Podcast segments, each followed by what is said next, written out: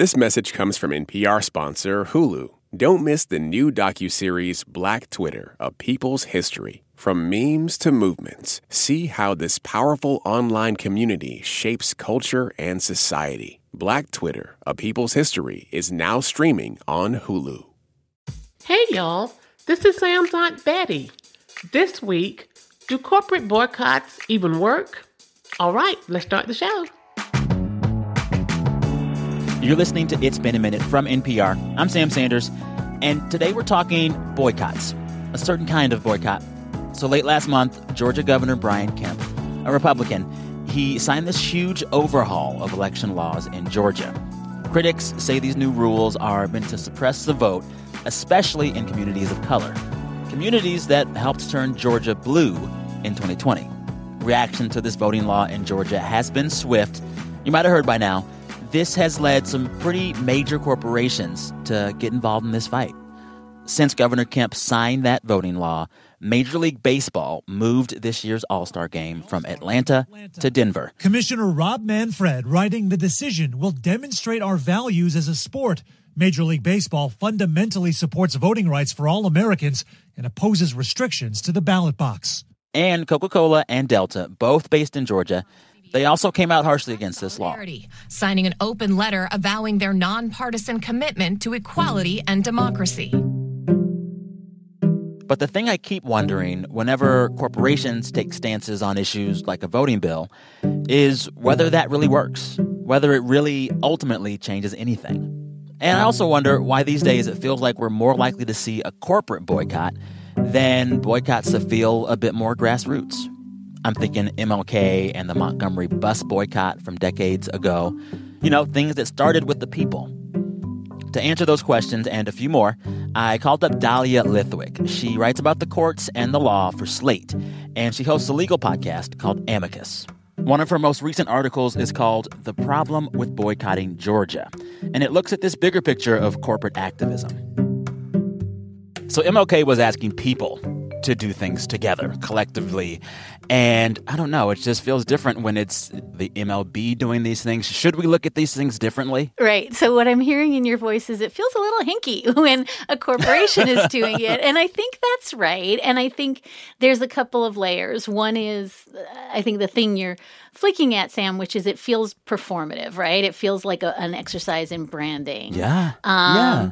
And it also feels, I think, if you kind of put it in the context of the other ways that corporations try to affect policy, you have to think about the fact that the other ways they do it are um, making huge campaign donations, right? And so all of these to both parties. Exactly. So the way they hedge their bets is they donate to both parties in equal amounts, and then uh, they can say they're not partisan, but you know the same Coca Cola that is now you know talking about decrying Georgia's law gave you know seven hundred ninety $4,000 to the Georgia Democratic Party, uh, 848,000 to the Republican Party, right? Delta did oh, the wow. same. So, I mean, I just think we should be really clear that some of the same entities donated to Brian Kemp's mm. gubernatorial run, to some of the huh. state senators. So, you're right to say this looks like what's happening on the outside is really fundamentally different from the sausage making uh. on the inside.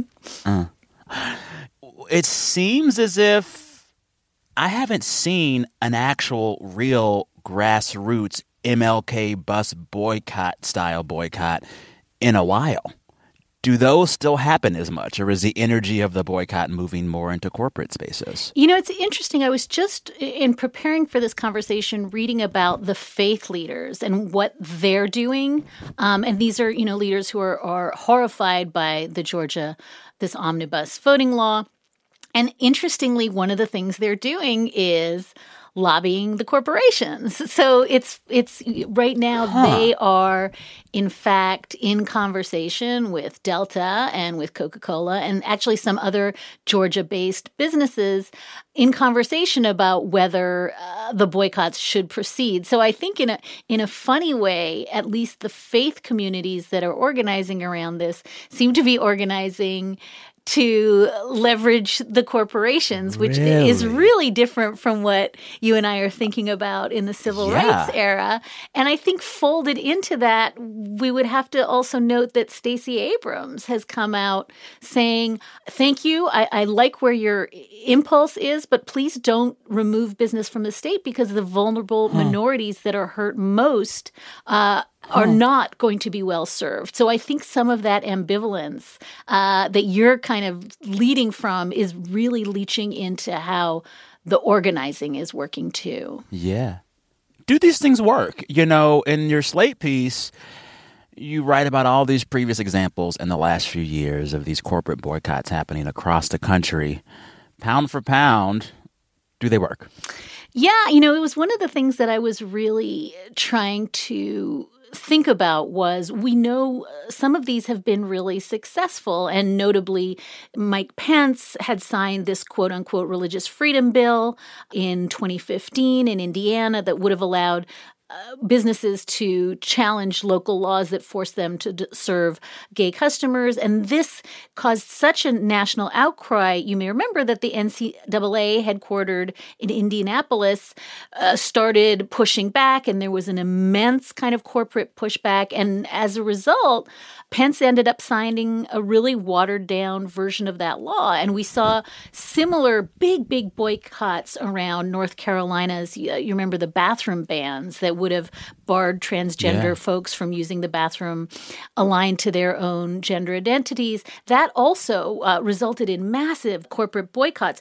But the, the reason I'm a little bit dubious that they work is even in those states where they work out, it ignores the mm. fact that similar or worse bills then pass in other states and we don't ah. notice ah. it. I'm sort of suggesting that I think if we look at these as one off state by state endeavors, then sort of hyper focusing on Coca Cola and Major League Baseball and these dumb conversations about cancel culture means we've taken our eyes off Texas and New Hampshire and the other states where they're actually sailing through the state legislatures and nobody's clocking it.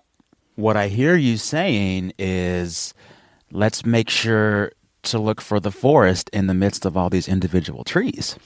That's what I'm saying. And I'm also saying, and I think this is where you started, this idea that corporations are going to save us a little bit elides the reality of how kind of opportunistic, you know, corporate performance of goodwill can be. And so I still remember all of the like statements after George Floyd's death. And I just, it's like, I still feel icky about like every company under the sun, you know, performing uh, support for Black lives. It's just weird sometimes, no, a lot of the time. So right, and I think that one of the things that we can say about Coca Cola and Delta uh, is that they had such strong statements after George Floyd, and yet still were really silent about this legislation until mm. they pivoted on a dime last week and started mm. to. So I think that you know it, this sounds so cynical, but I think we're agreeing looking to corporations to have the best interest of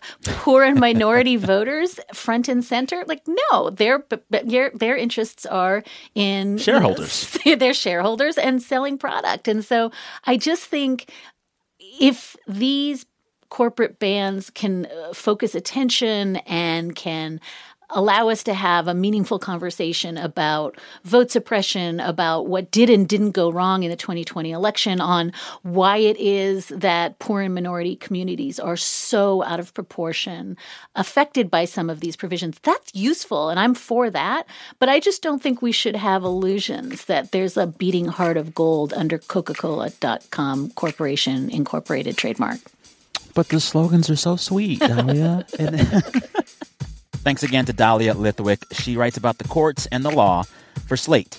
She is also the host of the legal podcast Amicus. All right, coming up, another type of bill moving through state houses right now anti trans bills. We talk about what that means for trans kids.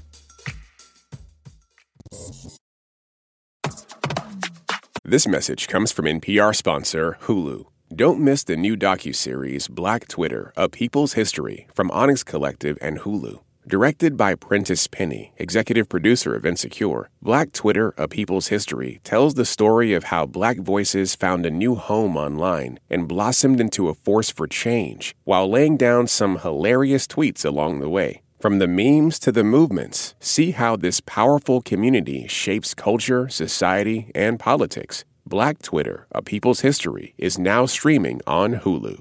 This message comes from NPR sponsor Discover. Here's a familiar situation. You have a question about your credit card. You call the number for help and can't get a hold of anyone. If only you had a Discover card. With 24 7 US based live customer service from Discover, everyone has the option to talk to a real person anytime, day or night. Yep, you heard that right a real person. Get the customer service you deserve with Discover. Limitations apply. See terms at discover.com/slash credit card.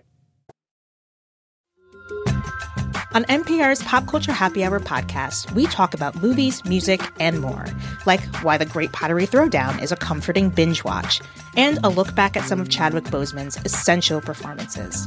All of that in around 20 minutes every weekday. Listen now to the Pop Culture Happy Hour podcast from NPR. So, we've been talking about a voting law in Georgia that has been drawing national attention. But turns out very similar voting bills are moving through state houses across the country. And in a lot of those cases, a small handful of national political groups write the templates for all these bills to be used from state to state. And that same thing, it's happening right now on another issue the rights of trans kids. In 2021, there have been more anti trans bills introduced by state legislators than any year before. We're up to 80 or 90 proposed bills in over 25 states. That is historian and author Jules Gill Peterson. She says these bills pretty much fall into two categories. One is a kind of bill about uh, youth participation in sports, in public education, in K through 12. This important piece of legislation will ensure that young girls in Mississippi have a fair, level playing field in public school sports. And the other is um, bills that propose to ban or even in some cases criminalize the delivery of healthcare, uh, gender affirming healthcare. Arkansas now the first state to ban gender conforming medical treatments for transgender minors. State lawmakers overrode a veto from the state. Jules says there's nothing new about this avalanche of bills. They're similar to earlier iterations of Republican wedge issues anti gay laws, anti abortion laws. These new bills, they treat trans kids as if they've never been seen before. But trans kids aren't new either. You had a piece in the New York Times recently that really spelled out the ways in which, if you look throughout our history, trans youth have always been around. and so, if these issues aren't new, and if children experiencing these things aren't new, why now? Why this push now? Why 80 to 90 bills now? You know, we're living through this moment where trans people are culturally quite visible, much more visible than mm. they hmm. were 10 years ago. And that includes mm. trans youth. You can turn on the TV and see trans characters on teen shows, right? And so I can see how people might um, mistake that new cultural visibility for the idea that trans children themselves are new or that we don't really know that much about them, that this is somehow a new generational question. And so I see, mm. you know, a lot of the times when I point out that that's actually completely untrue. And if we look back historically, we can see plenty of evidence of trans children actually living trans childhoods, transitioning, mm. socially transitioning, and medically transitioning as far back as the 1930s and 40s. Um, a lot of people reply, well, yes, but there's never been this many trans kids as there are today. And that's the real problem, right? But also, how do they know? How do they know, right? yeah, I mean, it's just a definitionally transphobic answer, right? If you think it's okay for some people to be trans, but we should have as few as possible, you actually just don't support trans people. But more importantly, like the answer to that question is really obvious. It has nothing to do with medicine. It's just that it's slightly less dangerous and slightly less invisible to be trans today. And the internet exists. So young people can, mm. you know, learn about trans identity um, more easily than they used to be able to. That's the only reason why we see more children identifying publicly as trans, but it doesn't mean there are more trans children. That's the kind of mistake that I think yeah. people are making, and that these anti trans crusaders are also peddling that message to try and undermine the reality of, of trans youth. I'm just hearing you explain some of this logic. It's like that kind of logic, that kind of narrative. Yeah, it is tacitly saying we don't want any of them around if you can say that there are too many of them around, right? Exactly. And it's almost an, an argument lifted uh, word for word from anti-lesbian and gay political movements 20 or 30 years huh. ago starting in the 1980s huh. and 90s you know oh well too many children are going to turn out gay right? It's the exact same logic. It's just there's this convenient straw man or foil. It's like yeah if you stop and break down the argument it's just discrimination. Yeah. So you mentioned there are 80 or 90 bills right now targeting trans youth are they all popping up organically, or is there some sort of concerted effort, some puppet master with these bills? We've seen this kind of strategy, legislative strategy, before from the conservative movement.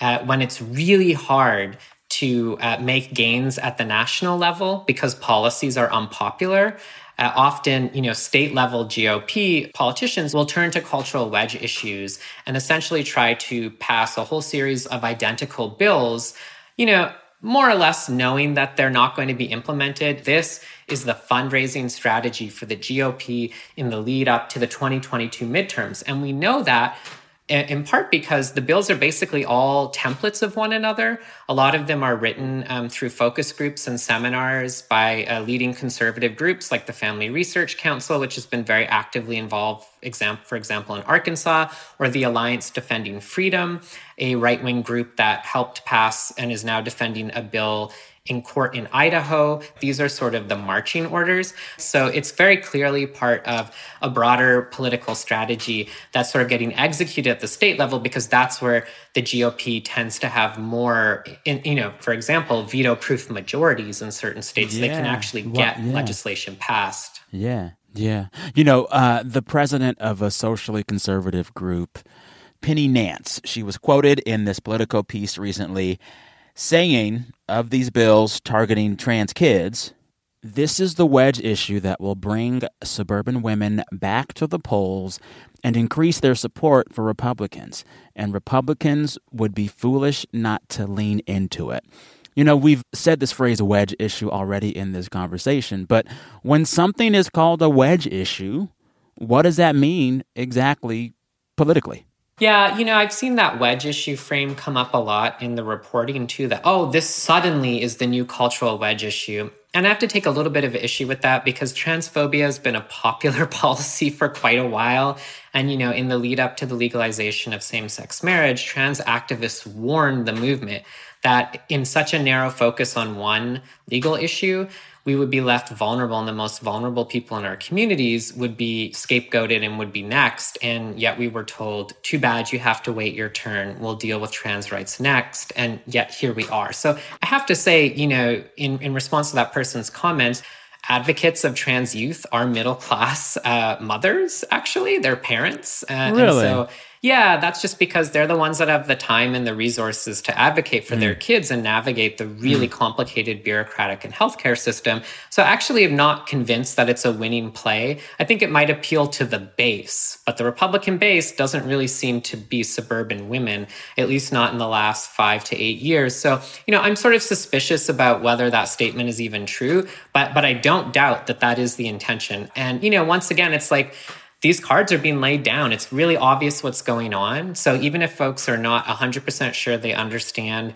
you know, as well as they would like to, the ins and outs of trans identity or trans childhood, they can look at the actions of these political actors. They can listen to their statements. They can see the content of these bills and what they will lead to. I think, unfortunately, whatever the measure of political success is on the side of people proposing these bills, the fallout and the loss for the people affected by them is going to happen regardless. Mm. Thanks again to my guest, Jules Gill Peterson. You can find her work at jgillpeterson.com. All right, coming up, I have two friends of the show bring you some TV recommendations. They also play my favorite game, Who Said That? Stay with us.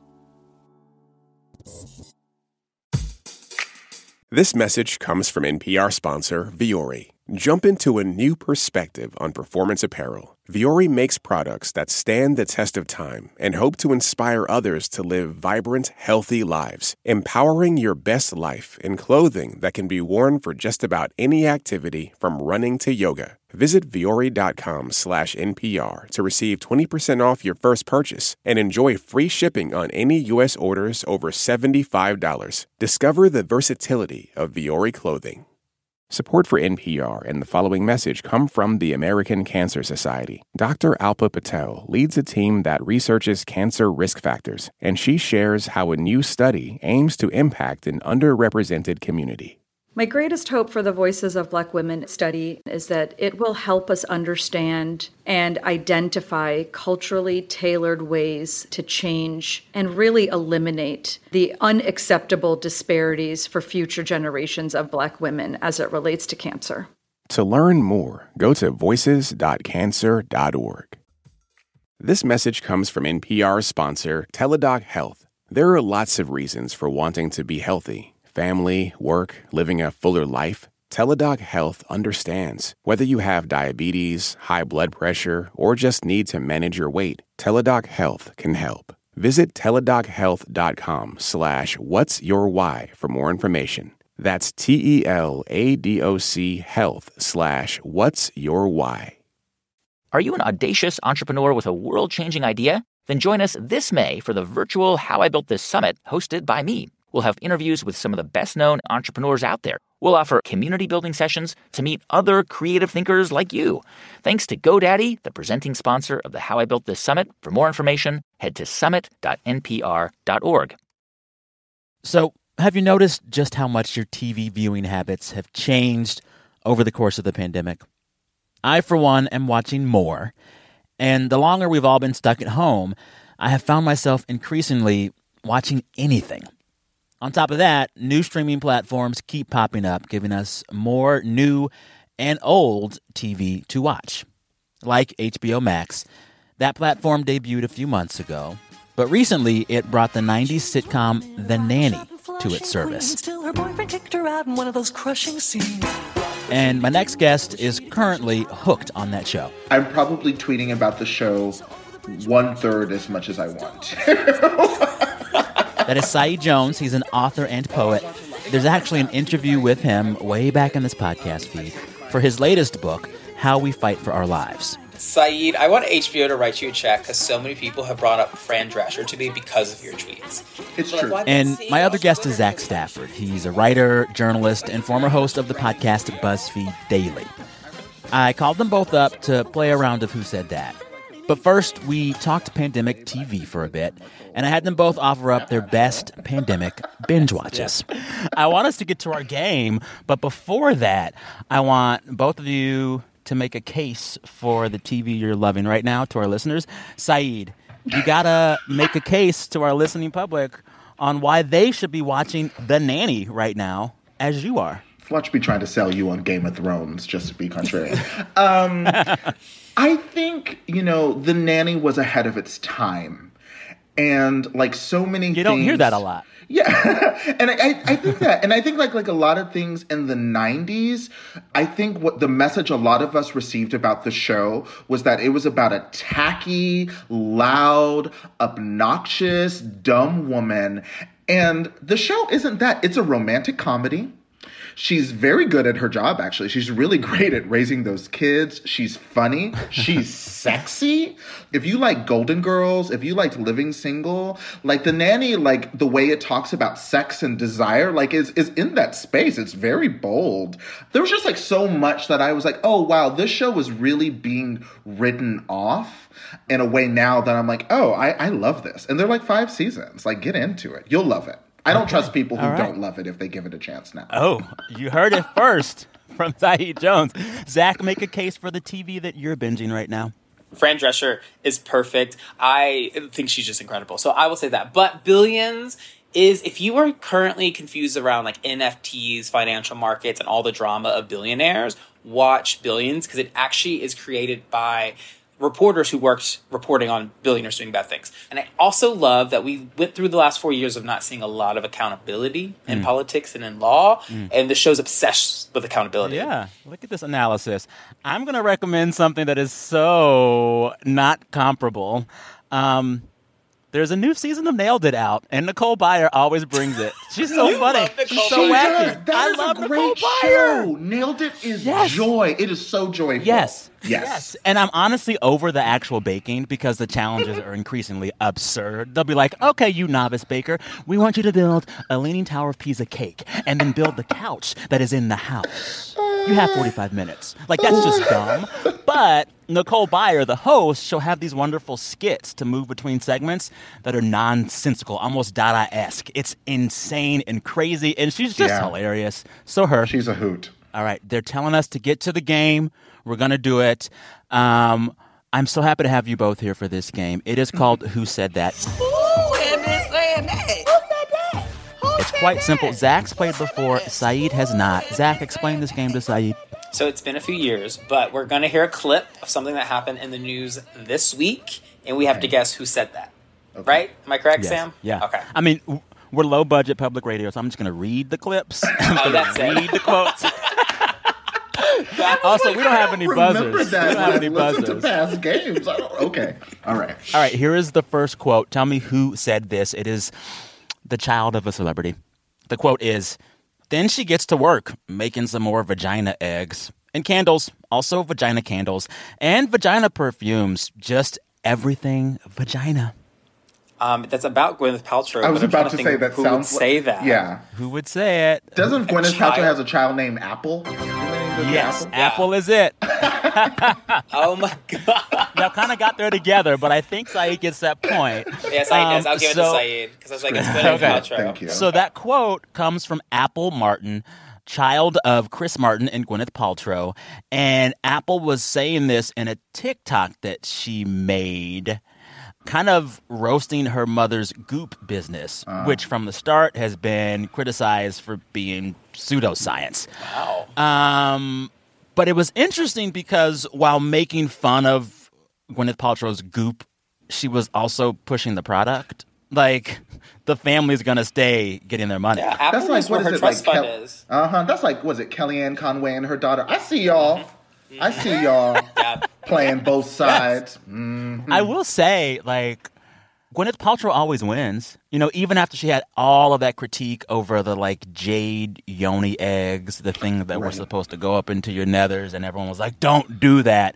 She didn't lose business. And I gotta confess, full disclosure, I watched all six episodes of Gwyneth Paltrow's Goop Netflix show. Really? You- I only saw I only saw the one in which she did mushrooms. Where she sent her staff to do mushrooms. Actually, That's some rich people stuff right there. Yeah. Oh, I'm that's gonna send you to do mushrooms. Yeah. And I also still feel like if I like met Gwyneth Paltrow out in the world, she seems like she'd be pretty cool. Like you wouldn't mind having a drink with Gwyneth Paltrow? Is that weird for me to say? I just don't have a problem with this woman. I would. I think she would get sloppy, messy. I, I would be down, and I love messy rich white women. I'm really into them, so I'm down. I will drink her vegan wine with her and eat, you know, vegan oxtail, whatever she's serving. I will do. Yeah. Saeed, you get that point. Let's go to the next quote. We are living in sci fi times, but we are wearing masks from yesterday's movie. So I wanted to make a mask to fit the era that we're in. Will I am. Yes. Yes. Tell it. Okay, what is this story, Saeed? because it I burns saw, me no, up. 'cause I I, knew saw, that. I, I saw the article and I like had to put my phone away for a minute. will.i.am and some company are developing Honeywell. this actually yeah Honeywell actually a really expensive new mask for like for normal light and it like it lights up it's supposed to take calls it it does this and that and it just It's a smart it looks mask, ugly yeah. it sounds ugly it is a physical embodiment of those two or three really bad Black Eyed Peas albums. right Oh Right. wow, True. Sam, you were dragging What? today. You ain't lying. Dragging. I ain't heard I a lie was- though I'm sorry. I'm I got a few kind- words for you. I got a feeling. Why do we let that happen? Wow. Why do we let that happen? Um, but Uh, I, you know, I have to say, I'm kind of interested in this mask. All right. I love uh, a verse moment. You know, Let me tell y'all what all is in this mask before you go down that path, Zach. so the New York Times had a big write up about this mask, which is called the super mask, but instead of an S at the front, it's an X, like Xupermask, whatever. Anyway, they said, quote from the Times, it's made of silicone with athletic mesh fabric on the sides. It fits snugly around the bottom half of the face and comes with three dual speed fans, a HEPA filtration system, noise canceling headphones, LED lights for nighttime, a rechargeable battery, and Bluetooth capability. You can play music and take calls. Um, like, okay, but all we asked for was a vaccine. Like literally just get the 100%, vaccine. 100%. What are you? right? Uh, also, just why? why? Like, who needs this? Who wants this? And as far as I'm concerned, will.i.am, you need to stay out of the public eye until we have a National Day of Atonement for I Got a Feeling. I also want you to do a few rosaries over Boom Boom Pow. Another bad song. Man, do you remember Boom Boom Pow? Do you remember Boom Boom Pow? You were taking us back, Sam. I You're know. so mad. God, this is really showing our age, Sam. Oh, because like the, listen, the other day, a young person who was like maybe 1920, they're an influencer, said to me because I used to be at BuzzFeed, like Saeed, we both have spent time at BuzzFeed in the past. She said to me. I know who you are. You know, I used to read BuzzFeed in middle school. Girl, I, I, shaking, shaking. So this Ooh, conversation buddy. is one of these things Gen Z will clock us for. So there we go. Damn. Yeah. Okay. All right. All right. Last quote. Enough of the black eyed peas, or as I call them, the black eyed please. Oh my god. You were so I'm done. Oh my god. Dad, Sam Sanders. Your poor listeners, they listen to you every week with these dad jokes. I swear. Listen, this pandemic year, my dad joke capacity has increased threefold. That's real. I It'd be like that. I will say, as an aside, the other day I realized that Sam, you were the oldest of the three of us, and I was like, that tracks. I'm taking back your points. Saeed, you got zero. I'm sorry. Zach, you're ahead. Oh, dang. Zach has two points. Yeah, that was funny. Saeed just said, I'm choosing violence in this moment. Watch me. I mean, hey. Watch me. oh, okay. Last quote. Okay. Last quote. It's from a really strange viral article on the internet this week. The quote is I can just get girls out of their shoes. It's a thing I can do. oh. What was the article about? It was in the cut, and this like investigative reporter Oh, mm, tracked down somebody. Laura was- Bassett. Yeah. Wow. She's the reporter who like found this guy who was screenshotting her feet whenever they would show up in her social media post and post them on a website and she like tracked him down and interviewed him. Yes. Yes. So this dude, that His, his name is his name is Robert. His name is Robert. Okay. His name is Robert Hamilton. And this week, a reporter who published her piece in The Cut, she tracked down the stranger, the random dude in New Jersey who was taking screen grabs of pictures of her feet from her public Instagram and then uploading them to a site called WikiFeet. Wow. And they like talked for a long time. Did y'all read this piece? That I did see this. It's- all coming back to me. I love these types of pieces where people go and find like their trolls or the people like doing weird stuff with them on the internet and have a real conversation with them because they always lead to like these really insightful reasons why this person's being creepy. Most of the time, sometimes people are just creepy. You just this guy was just a little creepy. This guy was just a little creepy. And it's like, what's crazy is I posted this article online this week being like, oh my God. And so many women responded, were like, oh, you don't know? There's so many It's a whole men thing. everywhere all the time who were just really creepily into our feet. Yeah. I'm sorry. it's a whole- Gosh, that sounds Well, Sam, annoying. also there's like a gay male version of this too on the internet. I was There's an about to Instagram say, account. I was like, Yeah. unfortunately. Let me tell you. I read this article and then went and put on two pairs of socks. Sam. if you're feeling bored and lonely, don't go to Wiki Feet. Don't be screen grabbing strangers' feet. Don't get in fights on the internet. Just go watch The Nanny. Yes. Go watch Okay, The there Nanny. Yes, that's the anecdote. That's the thesis here that we're arriving back to full circle. Yes. And because, as I told you, uh, the nanny is a balm for all things, her character, Fran Fine, was a foot model before she started working as that's part of her character's backstory. Full circle. She's That's got full everything for everybody. We love a good callback. We love a good circle back. We did it, Joe. Congratulations to all involved in this game. Saeed, I think you won in spite of uh, shading me over my age. Screaming. 36, still turning tricks. It's all good. Emphasis on tricks, honey.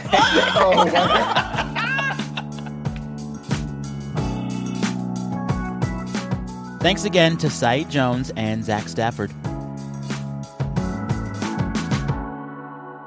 Now it's time to end the show as we always do. Every week, listeners share the best thing that happened to them all week. We encourage folks to brag, and they do. Let's hear a few of those submissions. Hello, Sam. This is Stephanie Schiller from Chicago, Illinois. The best thing that happened to me this week was it's my 70th birthday.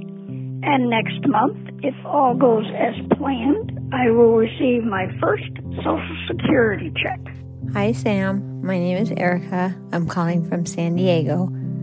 The best thing that's happened to me this week, the best thing that's probably happened the entire year, is that my daughter was accepted to medical school this week, and she will be heading up to Idaho in July. Hey Sam, this is Kevin from Seattle.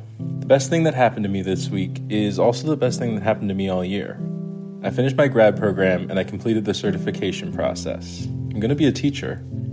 Since August of 2019, I lost my mother, my father, and my wife, but some good things happened too. This week, I was surprised to discover my wife had arranged a luxury week long family vacation for me, my sons, and their families at a beautiful villa in the desert. Neither of my sons' families were able to join me for this vacation, so I'm all by myself. But the good news is the reason the rest of the family couldn't join me. That's because of the best thing that happened this week. I was informed that not just one, but both of my sons' wives are expecting babies again. The year's been weird, but your podcast and especially these segments have brought me joy and hope. So, thank you. Thank you. Thank you for listening. Bye bye. Congrats and thank you to all those listeners you heard there Jeff, Kevin, Erica, and Stephanie. Listeners, do not forget you can be a part of this segment yourself. If you want to share your best thing, you can do so at any point throughout any week. Just record yourself and send that voice memo to me via email. The email address is samsanders at npr.org. samsanders at npr.org. All right. This week, the show was produced by Janae West, Andrea Gutierrez, and Sylvie Douglis. We had fact checking help from Ayda Pourasad. Our intern is Liam McBain. Our fearless editor is Jordana Hochman. Our director of programming is Steve Nelson. And our big boss is Senior VP of Programming Anya Grundmann. Listeners, till next time, be good to yourselves. I'm Sam Sanders. We'll talk soon.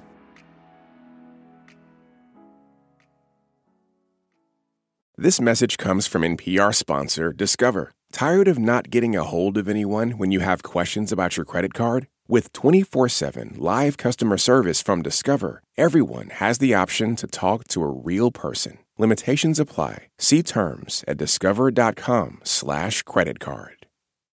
Support for NPR and the following message come from IXL Learning. IXL Learning uses advanced algorithms to give the right help to each kid no matter the age or personality. Get an exclusive 20% off IXL membership when you sign up today at IXL.com/NPR.